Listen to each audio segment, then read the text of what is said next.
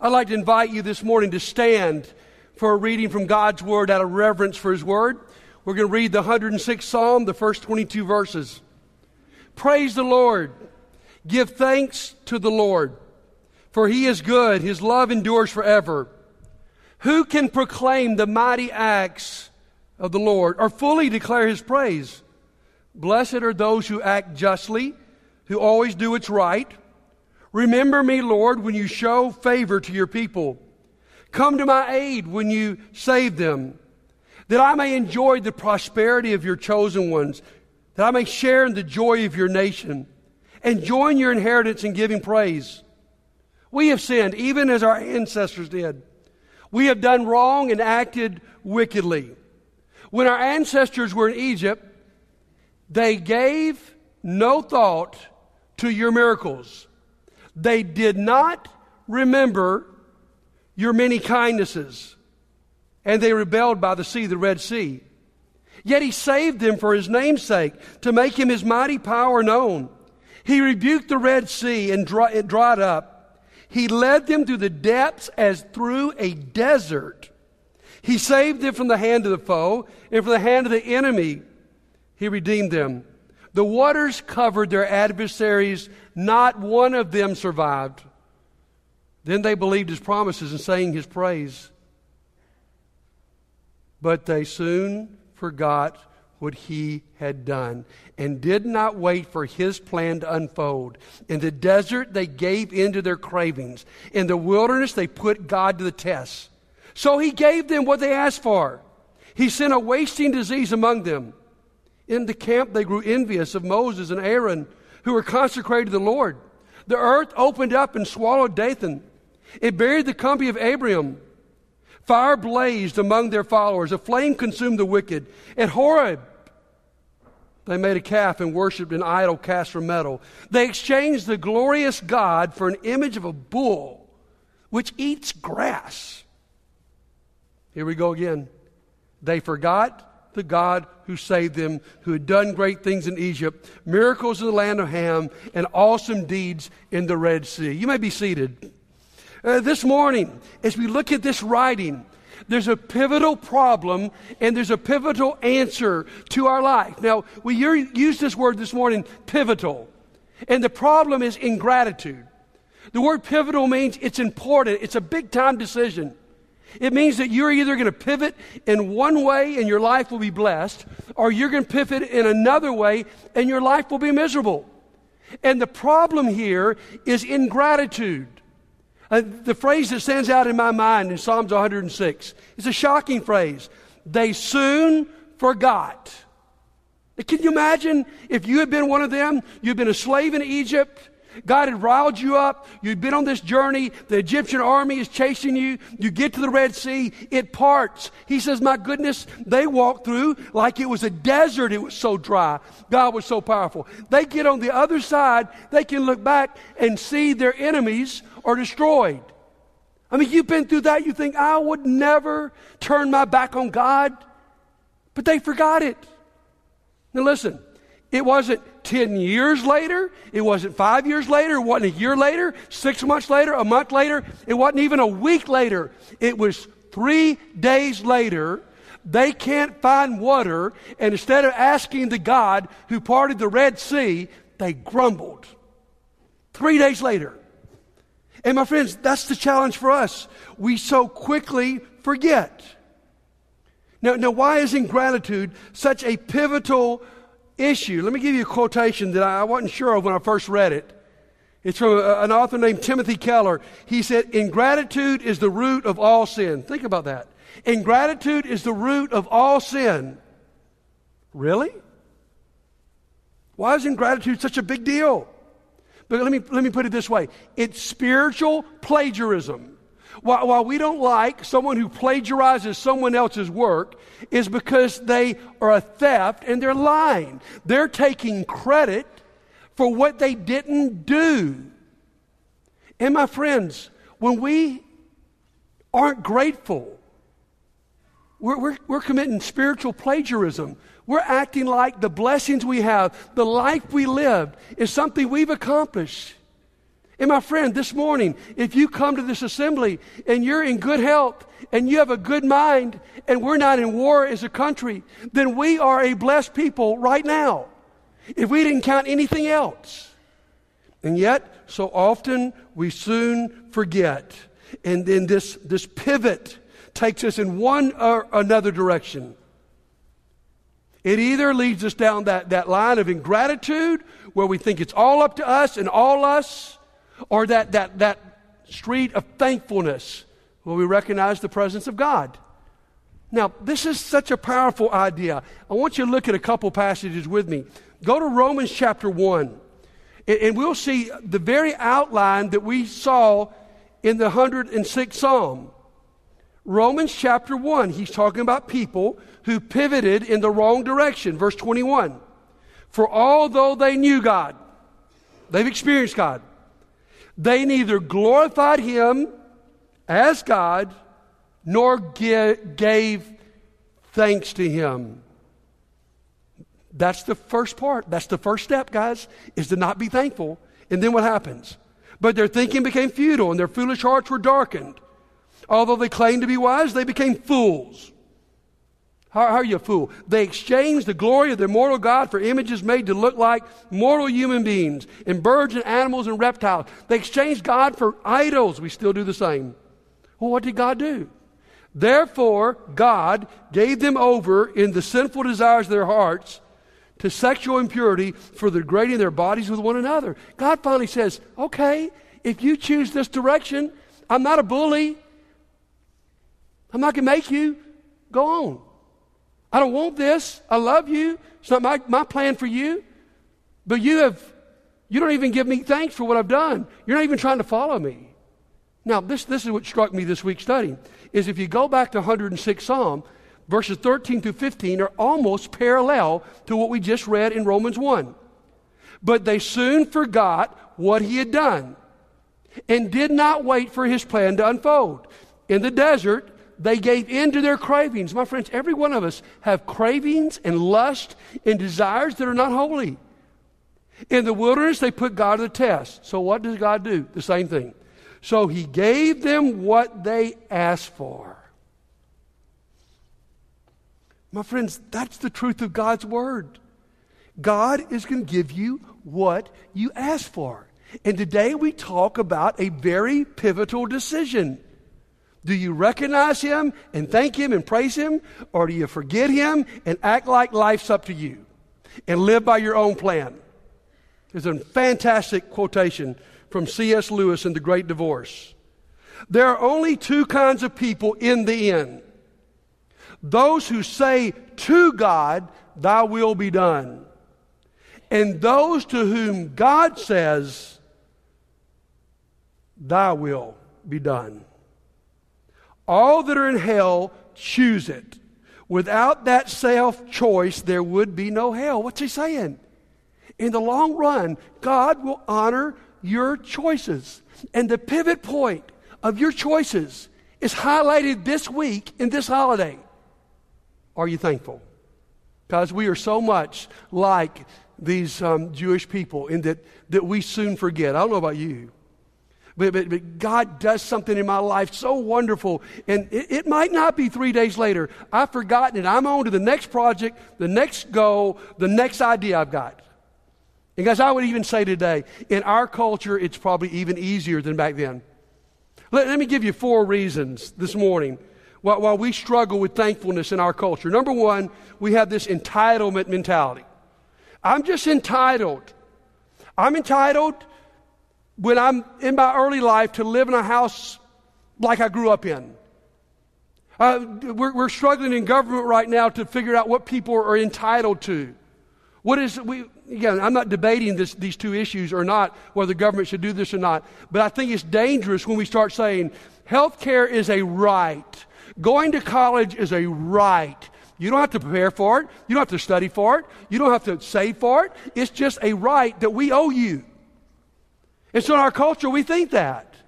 I mean, I, I, see families, probably done it myself before, where you're in terrible financial shape. You know, you're, you're at the brink of bankruptcy. You can't only pay your bills. But we in America believe we're entitled to a vacation. So I see people who just they can't they can't afford it, but they think they're owed that. They're not going to stay home and save the money. They're going to take the vacation they're owed. And my friends, listen to me. It's that entitlement mentality that keeps us from really being thankful to God. If I think I'm just entitled to all these things, then, then when they happen in my life, I think they're about me. I don't thank God for them. And then let me give you number two is excessive speed. I think this may be my problem is I don't take the time to notice what God has done. Well, why not, buddy? Because I'm in too big of a hurry. We don't slow down enough to smell the roses. You ever lived in a really beautiful place? Maybe you live there now, and, and yet you take it for granted. Uh, maybe, maybe, behind your property there's a beautiful mountain or there's a beautiful stream, and, and you've lived there so long that you don't notice it.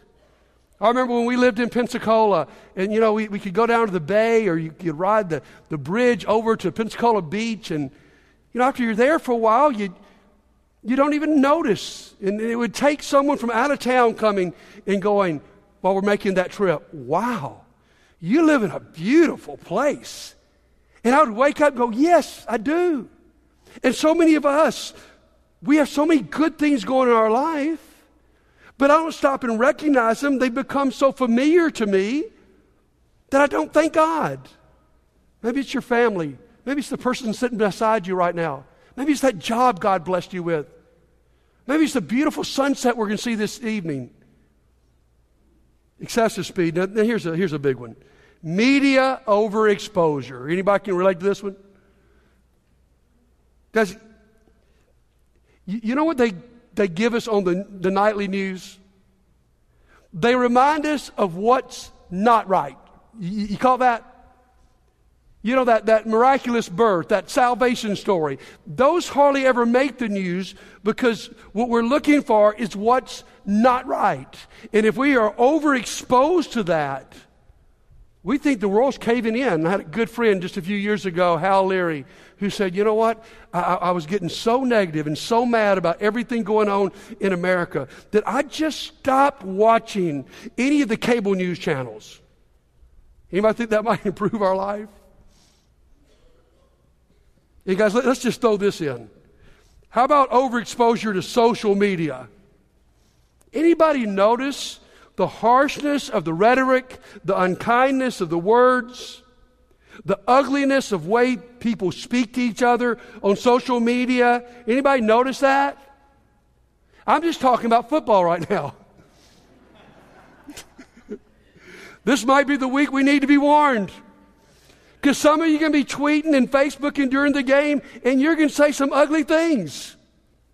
But that's, that's sort of silly. But have you noticed the level of political discourse? Have you noticed the harshness? Have you noticed? here's what bothers me I expect that out of people who don't know Jesus. That's the way they're supposed to be. But for those of us who know Jesus, if my post is as negative and cynical and unempathetic and ununderstanding of the person on the other side of the political process, I'm not displaying my Christianity. Somebody help me out here, say hello, amen. Those of you not clapping, you're scaring me, okay? well, because, guys, your Christianity and my Christianity must permeate every area of our life. It must permeate the service, must permeate your home, must permeate your business, and it's got to permeate what we do on social media. There's got to be a difference. I'm not saying you can't take a stand for what you believe, but I'm saying you need to do it in a Christian way. I was reading of one church that was writing out a, a whole idea list for their members of how to avoid what many of us have been in the middle of, let's be honest. And one thing they said is before you punch post, before you click it, before you send that quick email when you're mad, visualize yourself talking to that person face to face. Because, guys, it's so easy to post this harsh post let them have it because I don't really have to see them and see their reaction. So, my friends, we got to watch out for that. Number four is American consumerism. You see, one reason we're negative is because we are so overexposed to negativity. That, that's what you feed your mind comes out. But, but last, we're, we're into this, what we call American consumer. You say, buddy, what is that? It's the idea that our economy is based on the fact that you and I have to constantly be convinced to buy more and better and improve. Nothing wrong with that. But it tends to make me dissatisfied when I don't have the latest. So if you have an iPhone 4, you had to get a what? Five. If you have a five, you have to get what? And if you have a six, you got to get a seven. And, and you need to get a seven plus if you're really cool, okay? I mean, you see how it just gets bigger and bigger and bigger and bigger and bigger? Now, God did interrupt that with the Galaxy 7, okay? that just exploded on people. But I'm, I'm saying, because we, we all get into that. Because, and, and, and some of you have iPhone 4s, but do you realize that other people make fun of you? and if you got a flip phone, right there, we think you're lost, okay? I mean, I'm, saying, guys, we're into this thing. Hearing this crazy, guys, a friend of mine said to me the other day, we make fun of someone with an iPhone 4, and yet an iPhone 4 has more technology in that little phone than in the Apollo spacecraft. And, and, that's, and nothing wrong with having an iPhone 7 right now. But if you get caught in American consumerism, you got to have a better car and a bigger house and a better this and a better that, you're going to stay miserable. Because when someone else gets it and you don't, you'll be jealous. If you can't ever achieve that, you'll be unhappy. When the truth is, probably right now, you are blessed more than 98% of the people who live on this planet. It keeps us away from that. So, what do we do? What is the answer? The answer, my friends, is thanksgiving. That's the pivotal practice. And the Bible says this over and over again. This is, this is not a small issue in the Bible, it's one of the biggest issues. We've not made it that way, but it is. Philippians chapter 4 says, Your prayers should be full of thanksgiving. 1 Timothy 3 says, An ungrateful heart is a sign of the apostasy. 1 Thessalonians 5 says, You ought to give thanks, this is crazy, in all things. And Psalms 106 says, When you forget, you'll go in the wrong direction. So, as we went through Psalms 106, he mentioned four things they forgot. I want to flip those and challenge you before we walk out of here of four things for you to remember. If you hadn't been taking notes, I want to challenge you to take notes right now because this can be an exercise you do as you leave this place for Thanksgiving. Four things for you to take some time to remember. First of all, remember God's power. He says, God did a miracle in your life. You parted the red, he parted the Red Sea, and then you forgot it. When has something happened in your life that the honest truth is there is no explanation outside of the intervention of Almighty God. You were trapped. You were in trouble. Things were falling apart. But something happened that even you would call, I would call, it was a miracle. And yet, again, so often, may I look back in my life, I look back on the history of this church, my friends. God has done some things that I count as absolutely miraculous. But sometimes I get so uptight about what we're doing right now and what we need to do is that I forget about that miracle. If I'd remember the miracle, I'd have a whole lot more confidence in the future. Second, remember God's kindness. That's what they forgot in verse 8. Now, the word kindness in the Bible is also often translated grace. Could you just take time this week to remember when you were saved? Remember when God rescued you from that life of sin? And, and again, just don't stay on this thought very long. But re- can you remember the worst thing you've ever done? Don't stop there. And can you remember that God has forgiven it to a point that He doesn't even remember it. Give thanks for his kindness. Remember the, four, the third one. Remember God's provision. When were you at a point in your life where you didn't know where the next meal was going to come? You didn't know what was going to happen in your life. You were lonely and God brought a friend in. You were desperate and God rescued you. And we've all got those stories, if we'll think back, of when, when God just provided I was brainstorming with Stephanie about this last, last night because I could barely remember, but she had the good details. We'd moved to Pensacola. We still owned a house in Tuscaloosa. We were paying, you know, you've been there, we were paying that double payment deal. And uh, in, in, fact, just to tell you how bad the economy was back then, it was an $82,000 house. We were on a 30 year note. The payments were $900 a month. That's how high interest rates were. And so we're trying to make both of these, and our renters move out of our house in Tuscaloosa. And the truth is, we finally got to a month we couldn't, we couldn't make it. We just couldn't do it. And we didn't know what in the world we were going to do. And we were, knew we were in trouble. And we had the life group that week, and there was a wonderful family. And after life group had dismissed, they hung around for a while and asked if they could talk to us. And so we started talking to the McReynolds, and, and they said, we, um, we sold a piece of property the other day, and God really blessed us. And so after we sold it, we started asking God what we needed to do with it. We needed to bless somebody else. And in God, we don't really know why, but God kept bringing you guys to our mind. And so we want to leave you, leave you this envelope. Oh, we were just so thankful.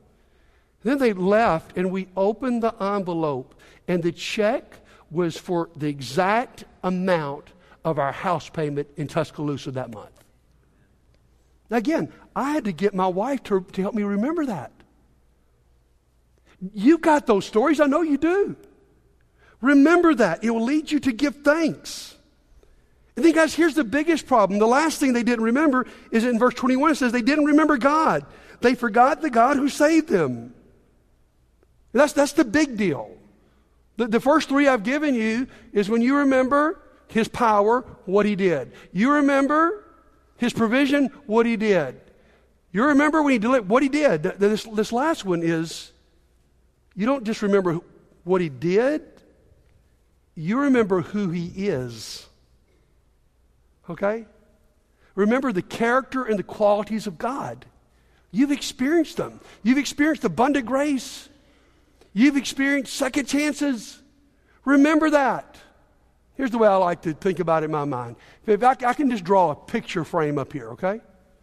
Now, within this picture frame this morning, if you could just draw me a picture of your life right now what's good, what's bad, what's indifferent.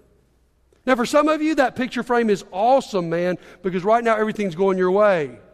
But like the video said, for many of us, 2016, for many reasons, has been a hard year. And so the picture you've drawn in that frame right now is sort of bleak, it's sort of dark, it's, it's very hard. It's okay to acknowledge that. But here's what else you must acknowledge you must acknowledge and you must put in the picture God. Because here's what happens once you put God in the picture, it changes the whole picture. You keep God out of the picture and there's no hope. It's, it's, bleakness. All it is, all these bad things, you put God in the picture and your life begins to change. So I'm challenging you this Thanksgiving week. Take these four things, spend some time, write these things out, and begin to prepare yourself for Thanksgiving Day. That's our challenge. I like what one author says. We tend to remember what we ought to forget. And to forget what we ought to remember. I'm telling you this morning the things you ought to remember. And what I'm saying to you is this decision you're going to make, not just Thanksgiving, but every day of your life, is pivotal. It will either lead you down the life of blessings and joy and peace, even when things aren't your way, or it will lead you to bitterness and anger and desperation. I often say to people on the stage when I'm, I'm performing their wedding ceremony, they're just about to get married, they're about to live with each other for the first time, and it's like, let me just go ahead and warn you, you're going to see a lot about each other you've never seen while you were dating. You're going to see a lot of really good things, and you're going to see some bad things in each other. And then I will say, the success of this marriage will greatly depend on which of those lists that you're going to read from. And when I hear God saying to us today about our relationship with Him, it will almost completely rest on the list you read from. Do you read from the list of God's blessings and provisions and power and forgiveness and kindness in your life, or do you read from the other list? So I challenge you that some of you say, well, well buddy, man, I, God has been so good. When I think about God, can I ask you today, out of a grateful heart, would you respond to Him? Why does someone become a Christian? Not because you got to or someone makes you, but because you're so, you can't get over what Jesus did for you on the cross. And out of a thankful heart today, you want to come to this front row and surrender your life to Jesus. I'm sure there's some people like that in this audience. That's what you need. That's what you want to do. And there may be some of us in this audience that the truth of the matter is we've been down the wrong path. We have pivoted in the wrong direction. And our life is full of ingratitude. And, and what I would say to you is what you need to do today is to repent. We've had a lot of sins confessed on this front row through the years, a lot of pretty big time sins. We probably ought to add up another big time sin, and that's ingratitude. And just repent of that as this week starts. So let's go back to Psalms 106. Would you stand with me and let's read verse 1 that sums up what we ought to be doing, and then let's praise Him and respond. Would you read this out loud with me? Start with that first line Praise the Lord. Give thanks to the Lord, for He is good. His love endures forever. Let's praise Him.